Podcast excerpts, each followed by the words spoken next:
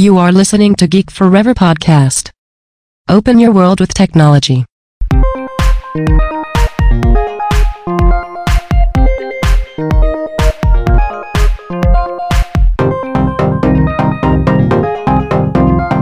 This is Geek Life.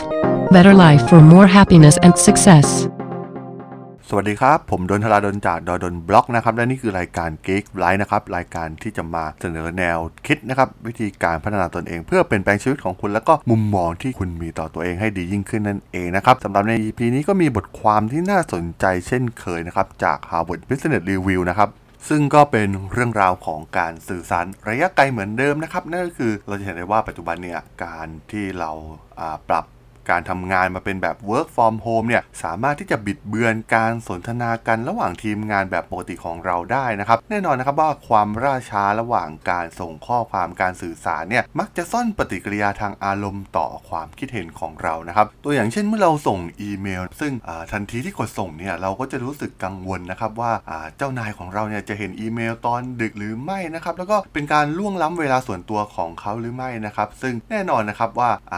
มันเป็นความแตกต่างนะครับสำหรับการทำงานในออฟฟิศปกตินะครับที่เราสามารถที่จะมาพูดคุยกันต่อหน้าได้นะครับ ซึ่งตรงนี้เนี่ยมันเป็นการเปลี่ยนแปลงครั้งสำคัญนะครับในปฏิสัมพันธ์ ระหว่างทีมในการทำงานแน่นอนนะครับว่ามันไม่สามารถที่จะใช้วิธีการเดิมๆนะครับในการทำงานร่วมกันแบบรีโมทได้นั่นเองนะครับต้องมีการหาวิธีใหม่ที่ดีกว่านะครับในการจัดการเรื่องดังกล่าว โดยทาง Harvard Business Review เนี่ยให้เสนอแนวคิดนะครับ ให้เราเนี่ยพิจารณาว่าระยะทางในการทำงานร่วมกันระยะไกลเนี่ยมีอยู่ 3 แบบนะครับหนึ่งก็คือในส่วนของกายภาพก็คือสถานที่และเวลา ส่วนที่ 2 ก็คือการปฏิบัติงานนะครับ ซึ่งเกี่ยวข้องกับขนาดของทีม แล้วก็ระดับทักษะที่มีความแตกต่างกันไปของทีมนั่นเองนะครับแล้วก็ส่วนสุดท้ายคือความสัมพันธ์นะครับ ซึ่งแสดงถึงความไว้วางใจการพึ่งพาซึ่งกันและกันนะครับ แน่นอนนะครับว่าวิธีการที่ดีที่สุดสำหรับผูู้้บริหารเพื่อประสิทธิภาพของทีมงานในการทำงานร่วมกันในระยะไกลได้อย่างมีประสิทธิภาพเนี่ยทาง Harvard Business Review เนี่ยก็แนะนำให้ลองเปลี่ยนการสื่อสารเหล่านี้เนี่ยให้กลายเป็นการสนทนาทางวิดีโอแบบปกตินะครับซึ่งเป็นเครื่องมือที่ดีกว่ามากนะครับในการสร้างความสัมพันธ์ ความเห็นอกเห็นใจกันมากกว่าการใช้อีเมล หรือว่าระบบแชทต่างๆนะครับหรือแม้กระทั่งการโทรศัพท์ด้วยเสียงนะครับ ซึ่งต้องบอกว่ามันมันแตกต่างจากการที่เรามามีปฏิสัมพันธ์กันจริง ๆ ในที่ทำงานนะครับ ซึ่งเมื่อทีมที่ทำงานแบบรีโมทเนี่ยสื่อสารกันได้ดี แล้วก็ใช้ประโยชน์จากจุดแข็งของพวกเขาเนี่ยพวกเขาจะได้เปรียบมากกว่านะครับทีมที่อยู่ร่วมกันนะครับ ซึ่งทาง Harvard Business Review เนี่ยก็ได้เสนอแนะแนวทางปฏิบัติที่ดีที่สุดในการสื่อสารของทีมนะครับในการทำงานแบบรีโมทโดยข้อแรกเนี่ยเป็นการแนะนำว่าการสื่อสารเนี่ยไม่ควรพูดอะไรที่มันสั้น ๆนะครับ ซึ่งแน่นอนนะครับว่า บางครั้งเนี่ยเราพยายามที่จะใช้คำที่น้อยมากๆนะครับในการสื่อสาร แต่ว่าการสื่อสารแบบสั้นๆนี่หมายความว่าทีมที่เหลือเนี่ยต้องเสียเวลานะครับในการตีความข้อความของเรา ซึ่งบางคนเนี่ยอาจจะตีความผิดได้นะครับ ซึ่งแน่นอนนะครับว่าอย่าคิดว่าคนอื่นเนี่ยเข้าใจาการสื่อสารแบบสั้นๆ แบบนี้อยู่เสมอ ให้ใช้เวลาในการสื่อสารด้วยเจตนาที่ชัดเจนเป็นพิเศษ ไม่ว่าจะเป็นการสื่อสารผ่านช่องทางใดนะครับสำหรับข้อสอนนะครับนั่นก็คือการยอย่าโจมตีทีมงานของคุณนะครับด้วยรูปแบบของข้อความ ซึ่งน่าจะเป็นหลาย ๆ คนน่าจะเคยเจอกันนะครับในการติดตามงานทางอีเมล หรือว่าข้อความหรือโทรศัพท์เนี่ยเรามักก็จะถามผู้ร่วมงานนะครับว่าพวกเขาเนี่ยได้รับข้อความก่อนหน้านี้หรือไม่ ซึ่งการใช้สื่อผิดๆนะครับโดยเฉพาะในเรื่องของการส่งเมสเซจหรือส่งข้อความไม่ว่าจะเป็นช่องทางอีเมล หรือว่าช่องทางแชทอะไรก็ตามนะครับต้องบอกว่าการใช้ข้อความทั้งหมดเนี่ยสำหรับข้อความเดียวกันเนี่ยมันไม่ได้ผลนะครับแล้วก็ให้เลือกอรูปแบบของการสื่อสารอย่างชาญฉลาดมากยิ่งขึ้นนั่นเองนะครับข้อที่ 3 ก็คืออสร้างรูปแบบมาตรฐานในการสื่อสารแบบใหม่นะครับซึ่งแน่นอนนะครับมันไม่สามารถที่จะสื่อสารได้เหมือนเดิมนะครับเมื่อเราทำงานจากระยะไกล หรือทำงาน work from home ซึ่งการทำงานที่ออฟฟิศเนี่ยเราก็สามารถคุยกันได้แบบทันทีทันใด การทำงานระยะไกลเนี่ยก็ต้องสร้างมาตรฐานใหม่นะครับที่สร้างความชัดเจนในการสื่อสาร ตัวอย่างเช่น บริษัทอย่าง Merck นะครับได้สร้างตัวย่อสำหรับการสื่อสารแบบดิจิตอลของพวกเขานะครับเช่น การที่ต้องตอบสนองภายใน 4 ชั่วโมงครับก็คือเขาได้ mark คำว่า 4 HR นะครับรวมถึงอย่างเช่นอ่า message นี้เนี่ยไม่ต้องการการตอบสนองก็ใช้มาร์กไปว่า NNTR นะครับ ซึ่งแน่นอนนะครับว่าหลายๆ คนไม่ต้องคาดเดานะครับ หากเราเนี่ยตกลงการรูปแบบการสื่อสารที่ชัดเจนในทีมนะครับ ซึ่งแน่นอนนะครับว่าแต่ละทีมเนี่ยสามารถสร้างมาตรฐานของตนเองได้ อาจจะใช้ทูลอย่าง Slack Google Doc หรือ WhatsApp นะครับ ซึ่ง อาจจะรวมถึงการตอบสนองเวลาในการตอบสนองนะครับ ความต้องการในการตอบสนองด้วยรูปแบบ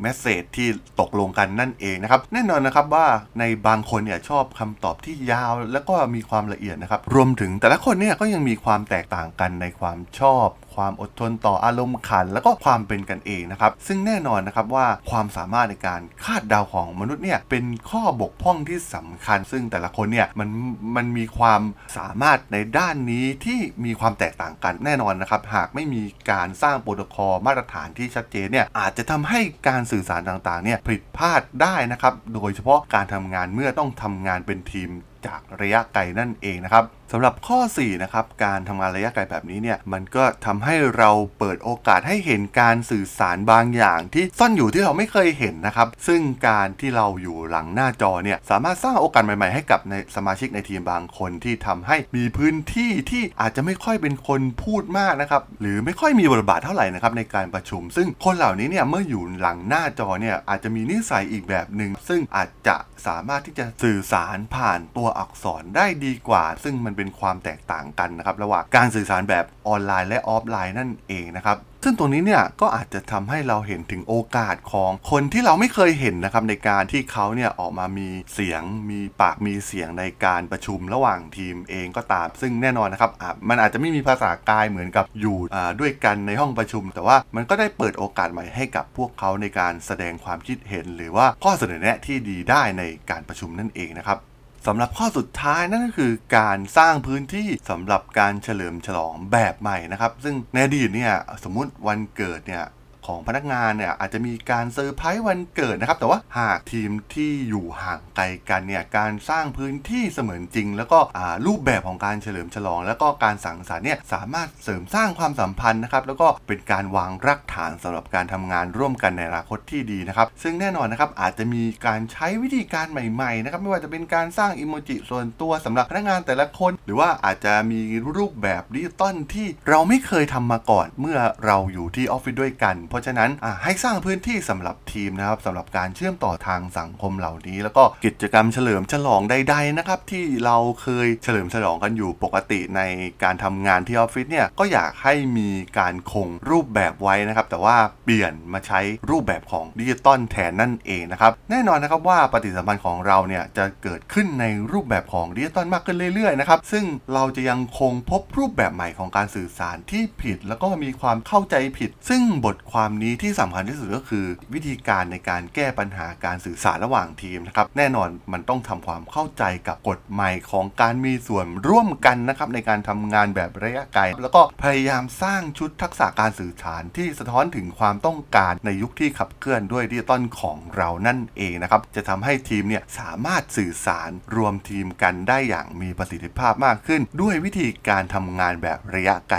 นั่นเองนะครับผมสำหรับใน EP นี้นะครับผมก็ต้องขอจบไว้เพียงเท่านี้ก่อนนะครับสำหรับเพื่อนๆที่สนใจเรื่องราวบทความเกี่ยวกับการพัฒนาตนเอง หรือแนวคิดวิธีการใหม่ๆนะครับในการทำงานให้มีประสิทธิภาพมากยิ่งขึ้นเนี่ยก็สามารถติดตามกันได้นะครับทางช่อง Geek Forever Podcast ตอนนี้ก็อยู่ในแพลตฟอร์มหลักๆทั้ง Podbean Apple Podcast Google Podcast Spotify แล้วก็ YouTube นะครับแล้วก็จะมีการอัปโหลดลงแพลตฟอร์ม Blockdit ในทุกๆตอนอยู่แล้วด้วยนะครับถ้าอย่างไรก็ฝากกด Follow ฝากกด Subscribe กันด้วยนะครับสำหรับใน EP นี้เนี่ยผมก็ต้องขอลากันไปก่อนนะครับเจอกันใหม่ใน EP หน้านะครับผมสวัสดีครับ Thank you.